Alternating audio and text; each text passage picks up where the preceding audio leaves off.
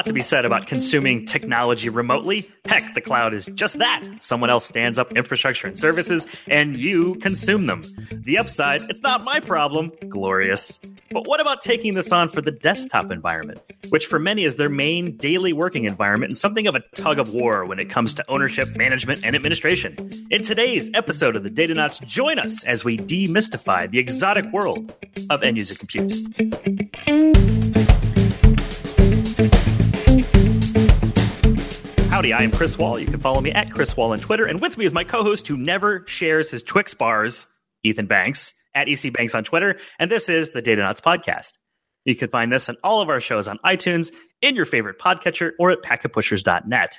So, without any more preamble, let's get right into this and introduce our special guest, Sean Massey. Hello, welcome to the show. Who are you what do you do? Hi, Chris. Hi, Ethan. Thanks for having me on. I'm Sean Massey. I'm a senior technical architect at Ahead. My focus is mainly on virtual. You can find me on Twitter at Sean P. Massey and uh, thevirtualhorizon.com. Sweet. So let's dig into the easy question here. You know, end user compute, EUC. What is that at a high level? And what happened to the old name? Wasn't it VDI before? It sounded like a disease. Yeah, so in, in, some ways, actually, that's not wrong. VDI is kind of a disease when it comes to the data center and the infrastructure, but we'll, we'll, we can talk about that a little bit later. So, what is end user compute? I think the best way to explain that is it's almost like the digital last mile, right? You have your, your applications, you have your fancy storage, your networking, racks full of compute, and they're running all your business applications well, how do you get value out of those applications, right? You have to connect users to them. So end user computing is it's kind of this bubble that covers all the technology that your end users or business users utilize to access those applications and, and help the business drive value or, or you know make a profit. VDI is just a subset of that, right? It's taking your desktop or your laptop, utilizing it on some platform, and putting it in your data center. It, it, mm-hmm. It's one way of being able to securely deliver a desktop. But as we've seen over the last couple of years, the technology space has actually expanded. Five, ten years ago, it was VDI from VMware, published applications from Citrix, and there wasn't much else around that. There were a couple of third party players. Now, today we have these giant suites that cover everything from managing your iPhone or Android to managing your Windows 10 physical device to center. And, and that's kind of what end user computing has grown to encompass. Okay, Sean. So you described a lot of things that um, that are coming under the end user compute umbrella. But I'm kind of thinking about this from a world of like I've got my MacBook and that's what I use to connect to the network and so on. So where's really the use case for for EUC? Where are businesses lighting up EUC and that's the that's the thing that they want to do? It in places, right? Security is now a, a, a big play. Right? How do I manage these desktops? You know, especially when they're off the network or as I move stuff to the cloud and I, I kind of spin down my data center. Big thing is around I think we can blame Apple for this because it's been what 10, 11 years since they've come out with the iPhone. And since then, you know, everybody's wanted to have their own smartphone. They don't want to carry two devices and now that's kind of carrying over into in some environments or some businesses to their desktop as well right? Why do i need the company to give me a laptop when i have my own macbook? And that's what i really like to use. So we see these unified endpoint management tools coming into play or vdi or published apps because people have this desire to use their own hardware. Businesses have a desire, obviously, to secure their data. So it's kind of a great use case for enabling people to bring their own devices. The curmudgeon in me is like, no, you can't have your own device. Let's go back to the old days when it's like, here's the computer I issued you. It's tethered securely to the LAN. That's that's all you get. You know, it's certainly everyone feels really entitled. Although at the same time, I do bring my own laptop to work and I have my own phone, and I'm definitely drinking the champagne, so I have no leg to stand on.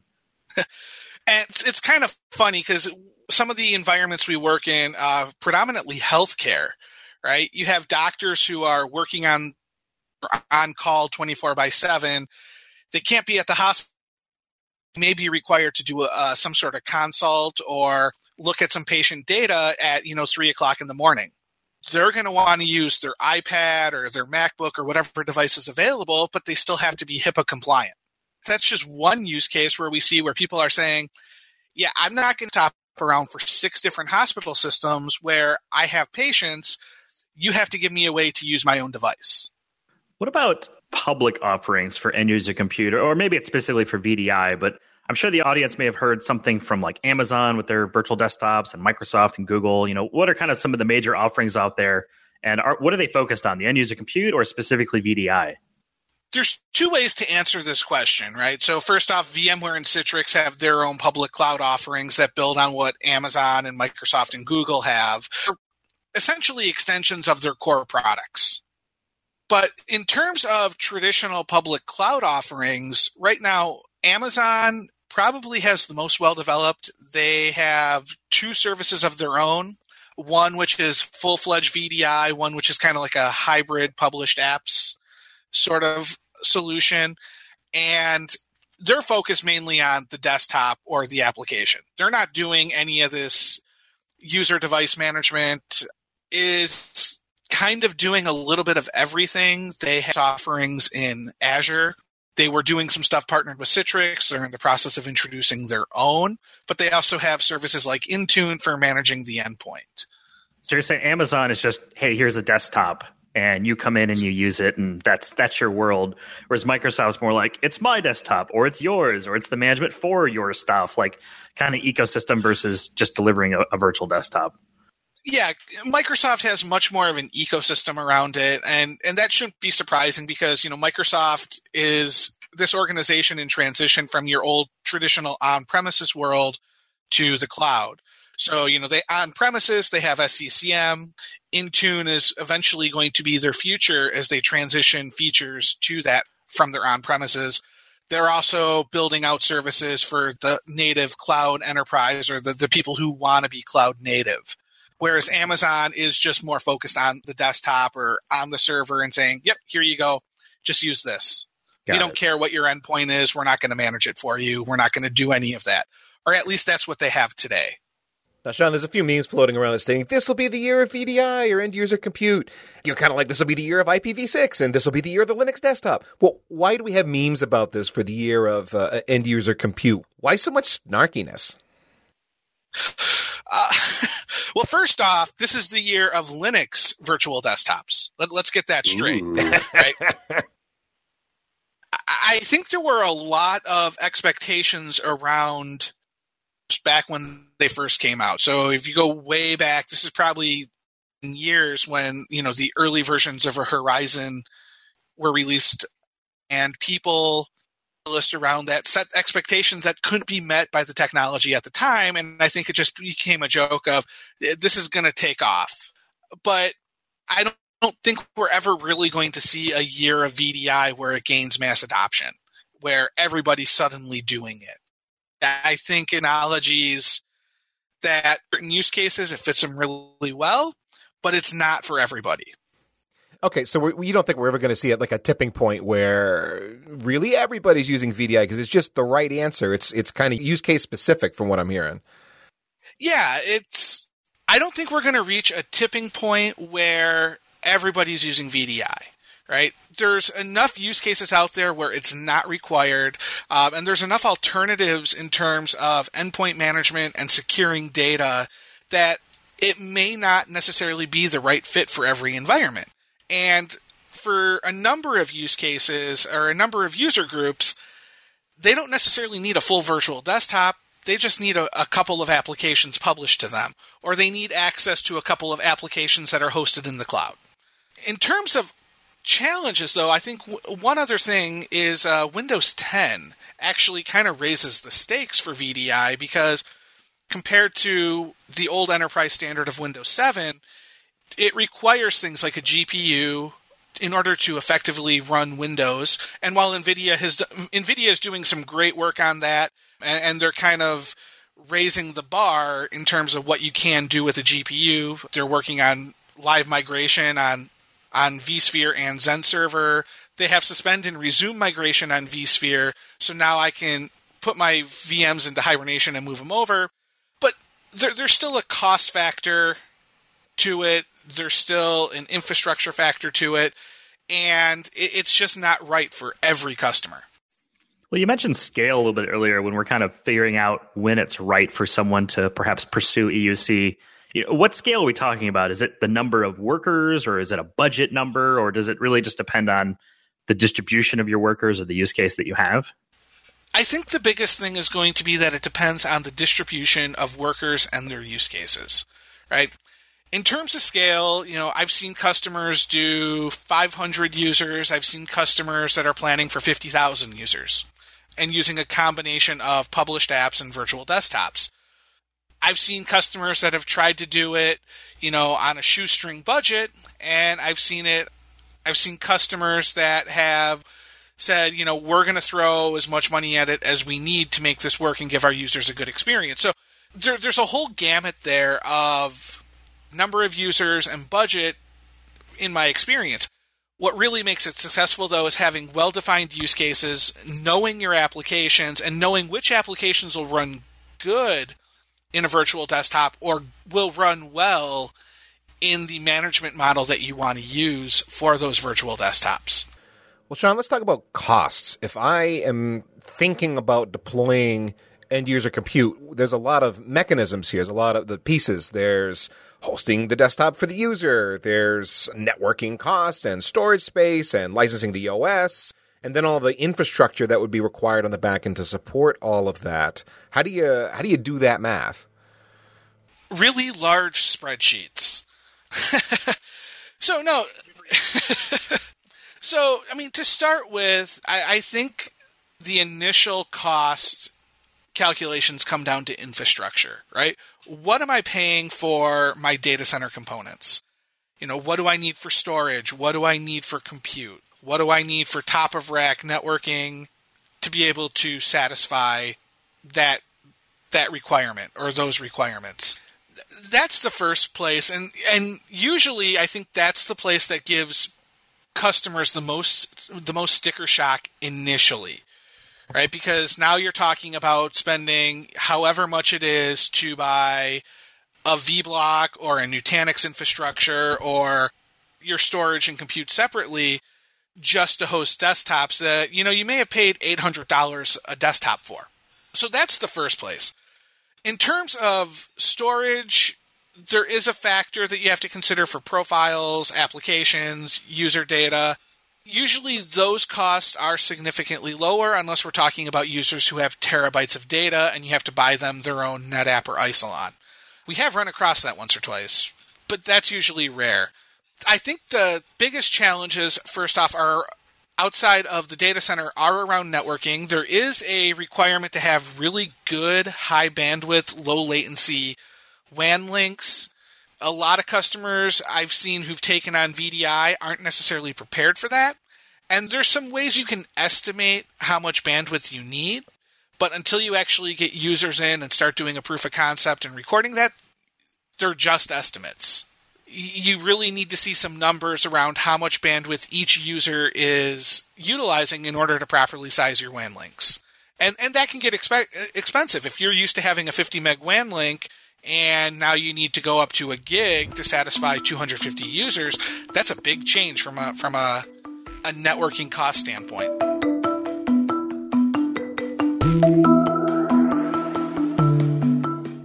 Technology is created to solve specific problems. That's called a business model. So the question becomes do you have a problem that EUC solves? Because you don't want to dive into this just maybe because you're a control freak. You want to be sure that the business issues map to this particular solution. There is a lot of tech debt as well as expense that you're going to incur, and that's not good if EUC is solving a problem that you don't have. What's on your mind, Chris?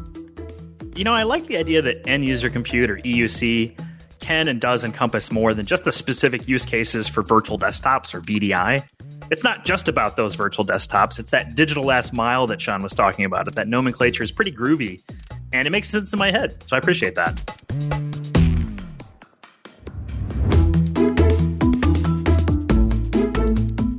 All right, Sean, we uh, have a pretty good idea of what end user compute is. Now I'm curious from the perspective of a user because I remember way back in the day, some there's been all kinds of flavors of end user compute out there. Uh, and what they were like. Sometimes it was this thin terminal that would get put in your desk, and it didn't really do much other than give you a picture of the desktop that was happening somewhere way back in the data center. So what what do you get these days? If I'm an end user of this end user compute solution, am I using a desktop or a laptop, or those thin clients still around? Yes, there are still some of those thin client type devices around. They're not as common as they used to be. Yay! Um, because so VMware and Citrix have, have done this thing now where they've started putting all these value add services into their solutions. And they're solving the big problems like Skype for Business really stunk in VDI. Well, how do we fix it? And that means you have to put something on the local endpoint. Uh, I, I want to access my local drives, or I have this scanner over here that for some reason I need to bring into my virtual desktop in order to accomplish what I what I'm doing. To make those things kind of work, there's a software component that has to be installed on the endpoint. So what we're seeing today is people still have laptops. You know, they may have repurposed desktops.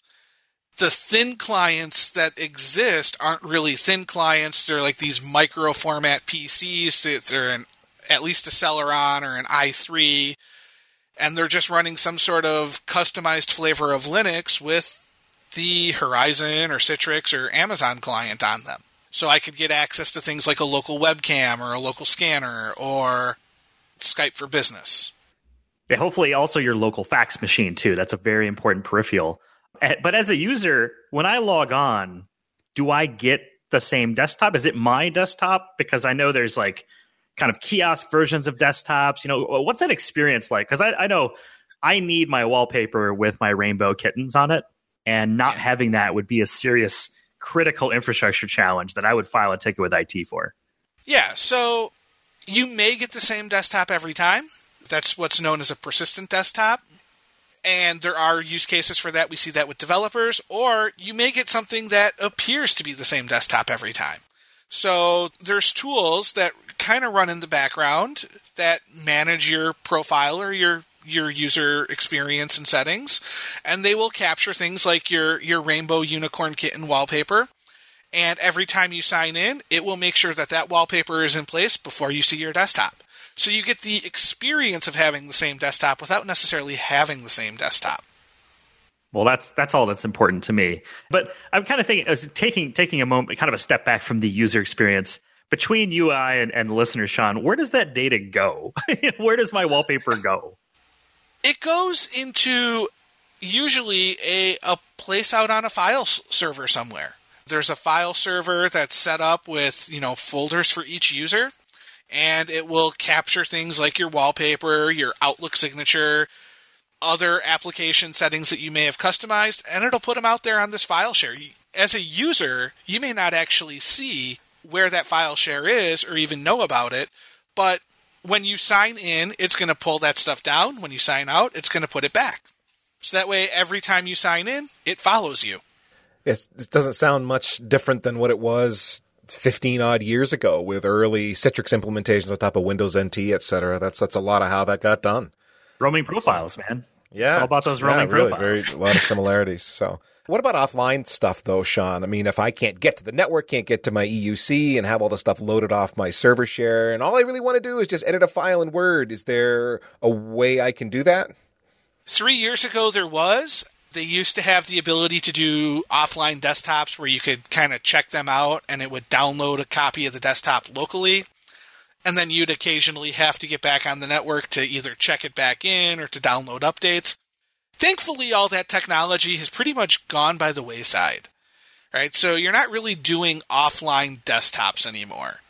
The way technology has shifted is that for a lot of customers and a lot of environments, they have, you know, something like SharePoint Online or OneDrive or Box or Dropbox or some solution like that, where now I can securely put my data in the cloud or on something and I can copy it locally to my phone, to my iPad, to whatever endpoint I'm using. and I can make those edits offline. So, like if I'm on a plane for a couple of hours and the Wi Fi, which never gets overloaded and it never drops when you're over a lake, if I need to work on a document, I can just save it to OneDrive, make sure it's synced to my make sure it's synced to my laptop and I can work without having access to the internet. So, just for clarification, am I still somehow when I'm working offline in my EUC environment? So, in those cases, like I'm not actually connected to my EUC environment at all. Data is being synced to my local endpoint. I'm not connected back to my data center. I'm not necessarily using a a managed device from the perspective of my enterprise. At most, it's something like a file transfer tool and that's all that I'm using to sync my data. Got it, got it. So I've just got a couple of different environments. I've got an offline solution that allows me to work offline, sync that data, and then when I'm in my EUC, it is also wired into that syncing solution so that my data can be accessed from there as well. Correct. Yeah, because you got to do work while you're out fishing on the lake. I mean, that's that's a that's a P zero, man. That's important. Let's switch gears a little bit and kind of take the eyeballs of an architect looking at EUC and especially the design around it. The first place I wanted to talk about was technical skills related to the data center, because you alluded on it a little bit earlier, Sean, that there's a sticker shock when you look at the infrastructure, and there's a lot of quote unquote stuff that it takes to build out this EUC environment. So, kind of let's let's talk about storage. You know, what are the things you're looking at or concerned over when it comes to constructing the IO stream and kind of the profiling for workloads that are EUC in nature? That's a great question, Chris. and a couple of years ago, this was actually a bigger challenge because Flash wasn't as prevalent in the data center. So you had to size your environment to get the number of IOPS for a boot storm. You would have to profile your Windows machines, see how many IOPS they used on boot, multiply that by theoretically the number of desktops that could be booting up, and then you'd have to size your storage for that.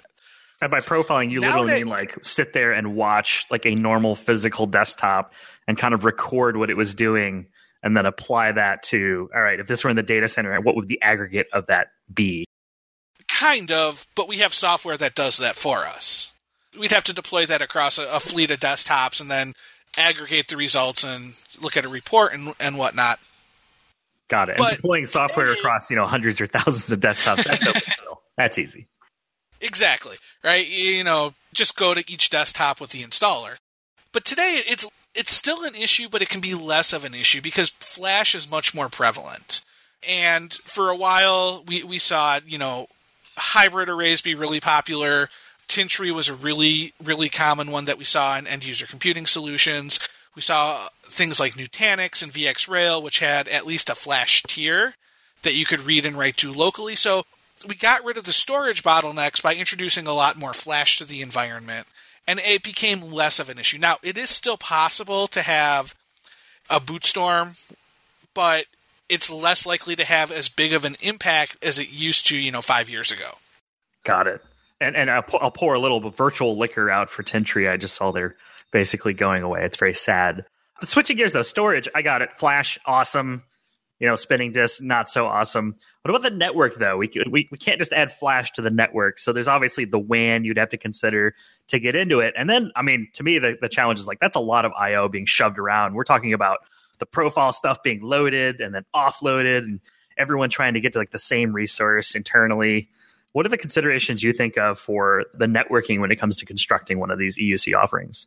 So the big thing is what is the WAN experience like for the users? Because if if the WAN or the or I should say WAN or internet for remote access doesn't have enough bandwidth or if it's constrained in some way, users are going to see this choppy screen experience. It's going to have slow refreshes. The the keystrokes are going to be delayed by seconds. So you want to make sure you have enough bandwidth to support what your users are doing. The best way to find that out is to actually run a POC, get users in there. Don't do a lot of tuning, but then monitor the heck out of it, right? How much bandwidth is each user using? What's their experience like? How much bandwidth then will you need to procure in order to scale to the number of users you're expecting to have? Or, or what other tweaks do you have to make to the system to be able to give users a good experience without necessarily breaking the bank? And VMware and Citrix, they have their network tuning guides as well. So there, there may be changes you have to make to your network configuration around, you know, how it ha- how it drops packets or how it handles contention. Haven't seen the need to implement those in too many environments because the protocols have improved, but it, it's still something that they have out there. Got it. And then what about learning the EUC software suites themselves? You know, you mentioned VMware and Citrix a lot. What kind of skills do you need if you want to enter this realm as it relates to those applications and, and everything necessary to kind of get into the EUC environment? Yeah, and, and that's also a great question, Chris. I, I VMware and Citrix a lot because they're kind of the two mainstays, right? If you're considering a solution, you're looking at one or the other the big skills that you need when it comes to delivering end user computing solutions uh, first is troubleshooting right? I mean i think that goes across the board for anything we do in the data center right? You have to be able to troubleshoot the environment and you have to be able to troubleshoot this from both a user level and a data center level. So because it's a bit more than just the data center stuff right? It's actually you have to talk to people which is not fun but then you're talking to like end users, right? Printers and scanners and like stuff that it, sounds really tough to, on one hand, be dealing with flash arrays and WAN accelerators, and on the other hand, like, why won't my printer print? Like, that's a huge skill width, you know? Yeah, exactly. And uh, the, the the biggest question I think that users will send into a help desk is my desktop is slow. Well, what does that mean? And so, as a as an administrator, as a as a engineer who's supporting one of these environments, you have to be able to investigate this starting from the user perspective, understand what they mean by this is slow, and then be able to take that into the data center and be able to dig down either into the network or into the storage or into the compute and find out what's actually causing that performance issue. Mm. Taking very limited sets of data and translating it into a solution is tough. And I, I, want to revisit kind of my final thought on, on the architecture here is something we talked about earlier in the show around security and, and the fact that you're allowing people to bring in their own stuff, you know, their own devices and phones and whatnot. A, you know, how do you prevent people from just stealing stuff? Because they're, you know, data loss prevention, compliance, regulatory control, there's GDPR now, there's so many considerations. What are some thoughts around the security aspect and, and the kind of what you're looking at as an architect and what tools you have at your disposal? So the big thing around designing security for an EUC solution is to start by understanding the security posture for the customer or the environment that you're working in. That's critical because every customer or every organization has different requirements around what they need to do. What a bank needs to do is going to be different than what a hospital needs to do. So you have to start with where they need to be. And you have to understand how those regulations will impact the features that you can implement. A lot of these solutions have the ability to redirect USB drives into it. They have the ability to redirect local client drives or local printers. So once you understand what their security posture is, you know you kind of know what features you have to be able to turn or be able to turn off and turn on. And that goes a long way towards, you know, helping secure the environment from a data center side or an administrative side, all these solutions offer things like robust role based access control. So I can turn on specifically what I want administrators to do. I can segregate them to specific things in the environment. And one thing I like to, to show different customers is when you want to be able to restrict help, like a help desk engineer or a help desk technician to specific features in the environment. So like they you only want them to be able to look up where a user is so they can do a remote session to help support them versus you know being able to go in and, and delete a desktop pool or delete a user's desktop. You know, so you, you have the ability to control that.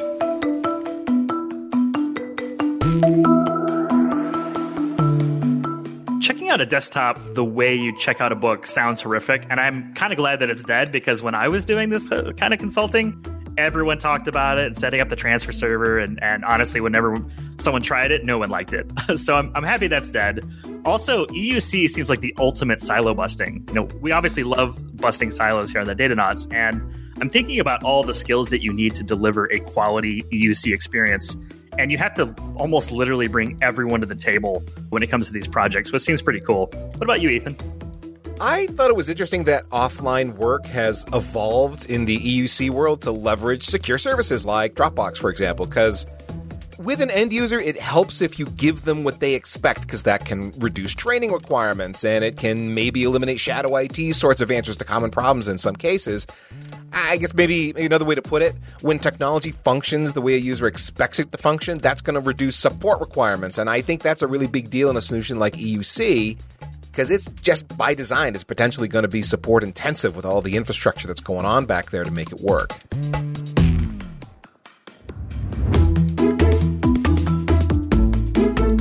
Well, at this point, Sean, I think we've nerded out a bit on the deeper ideas behind EUC and definitely challenged some of the simplicity thoughts that I had. You know, it's just end user compute. Whoa, there's a lot more underneath it.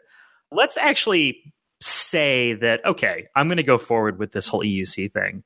I'm an enterprise environment. I've decided to deploy this as an offering. The next steps would be what? Obviously, I have to design the architecture. Just kind of high level, Sean, walk me through how you approach the problem and what you're thinking about when someone comes up to you says, Yeah, I want to do this for those that are listening kind of out there in the world. That's a great question. And I think the place where I would want to start is understanding who my users are what users am I going to put in this? What are their applications? What sort of requirements do they have? A lot of what goes into designing the data center infrastructure is actually understanding who the users are. So that'd be like a, a task worker versus a developer, you know, kind of heavy versus light, that kind of thing? Yeah, you know, and it, it kind of goes a little bit deeper than just task worker versus developer. It's what are the applications they're using? do they need things like GPUs? If, if, you know, I may have engineers who are just working with Excel and PDFs, and I may have other engineers who are actually doing design work. And what I give them to be able to support their job may be radically different. So I may need, you know, to provide specific hardware for some people in order for them to be able to actually use their applications. But the other thing around applications that you have to consider is there's different types of desktops, right? And we kind of mentioned that a little bit earlier. There's persistent desktops where, you know, the user gets that same desktop every time. And we didn't cover we didn't use this term specifically, but there's non-persistent desktops where when I sign in, I have a tool that makes it look like it was the same desktop, but I have no idea if it was actually that same machine or not. And there's some applications that play really well with non-persistent desktops, and I would say there's actually quite a few but there's also these older legacy applications that, you know, may be licensed by the MAC address or the UUID. I'm thinking about those old or, ones that had the, the USB stick that you'd have to stick into the computer and that would have like the key on it. Like, oh, I hated those applications. Yep. Not everything has network licensing. Not everything has cloud licensing. Not everything writes to a location where I can make it portable. So I have to understand what those applications are and how they work in some ways to be able to define the type of desktop I'm deploying. Once I kind of know my users and my use case, I can then go size it. Once I have it sized and I can start deploying, the big thing to the approach of a EUC design though is making sure you understand those users. You don't want to get backed into a corner where you've planned for something and then they come back and say, well, no, we overlooked this application and it's going to change the entire design. And now you have to go out and order four times as much storage because you have to use persistent desktops. So, Sean, how do you avoid making mistakes in that? Then, who are the who are the stakeholders, the people you need to gather around the table to make sure that you get the design right? So, key things are obviously the desktop engineering team. They're number one because they're usually going to be the people who understand how the users use their current endpoints. You also want to have application owners. So if once you identify your use case, if there's specific application owners that are relevant to that use case, you want to have them involved because again, they're going to be the people who know the specifics about the applications. Another key stakeholder though, and I think this one gets overlooked in a lot of environments is is the security team. The security team has a lot of say in how remote access is going to work, what security software is going to be deployed on the endpoints and how that software needs to be configured. And I've been in workshops where security wasn't at the table on day one. There were a lot of decisions made. And then when security was brought in, they turned around and said, no, this doesn't work because of these reasons. Uh, we have to go back to the drawing board. So security is key and having them involved early on makes projects go much smoother. Okay, well, you've got folks using this system and they're happy and things are great. Let's just assume everything's happy. That's not ever true in IT, but you know, everybody's happy. Now you need to upgrade or patch or do a migration of some sort. How do you take something this massive offline? Is it modular? Can you take pieces of it over? Like, kind of ex- express to me how much of a pain in the butt this is. Ooh, yeah, it really can be a huge pain to try to. I, I figured that when your first reaction was "ooh," I was like, "Oh, that's not going to be a good one." so I was recently working with a client. Uh, they had a multi-site Horizon environment that they wanted to upgrade. The nice thing was they were not a 24 by 7 operation. They had it running in two data centers, and most of the users who would be impacted were in this data center we were doing last. The challenge with that is most of their users work between like 6 a.m. and 9 p.m. Right? So we had to pick Fridays, we had to do this after midnight. It had to be well communicated that this change was or that this upgrade was coming. And yes, we had to do this in pieces. You know, we had to pick one environment, we had to upgrade that, move to the next environment, upgrade that. There were other components of the environment that didn't get upgraded because they would be upgraded when they were going to do their next image refresh because it impacted how they managed profiles. So it, it, becomes one of those you have to break it up into chunks. You have to pick the pieces that are going to have the least impact first. And then you just have to communicate it very well that this change is coming and that's for an upgrade. Now migrations get a lot more complicated if I if I have an existing environment and rather than do an in-place upgrade, I decide to do build out a new environment and migrate over. That becomes a little bit more challenging because you don't want to impact the end user experience. You don't want to change, for instance, how they're the URL that that they've trained themselves to use to access the system. So that gets to be a little bit more complex and then you have to somehow integrate the old environment with the new environment, which VMware has finally just got gotten around to supporting. And there's there's just a lot of challenges around it. The best thing I can say is you want to define your process, you want to test it, validate it in a non-production lab. Try to get it as close to production as possible so you understand exactly what could happen. And then once you've gone through all your testing, then you can go ahead with production. Well, awesome. It sounds like uh, once you get it up and running, things are great, but uh, definitely get some help when it comes to upgrading, or heaven help you if you're looking to migrate. Sean, want to thank you very much for joining the show. And again, for those listening, if they want to get in contact with you on the web or Twitter, where are you on the web? Yeah, so you can find me on Twitter at, at Sean P. Massey. I also blog at thevirtualhorizon.com, and there is a link on there to email me as well. Sweet. And that's it, my friends, for today's edition of the Datanauts podcast. If you're a social creature, and we all know you are, you can follow me at Chris Wahl on Twitter, and my blog is wahlnetwork.com, or my delightful friend Ethan, he's at ECBanks on Twitter, and he's blogging over at packetpushers.net. For more of our Datanauts shows about infrastructure engineering, do a nosedive down the rabbit hole that is packetpushers.net. You're going to find the Datanauts talking about containers, conferences, certifications, end user compute, moving to the cloud. It's all there. It's a plethora of delightful food for your ears.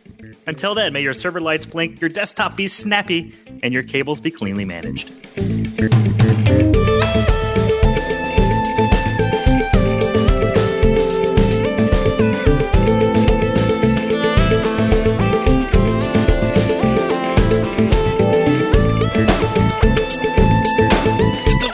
Drive-through scene.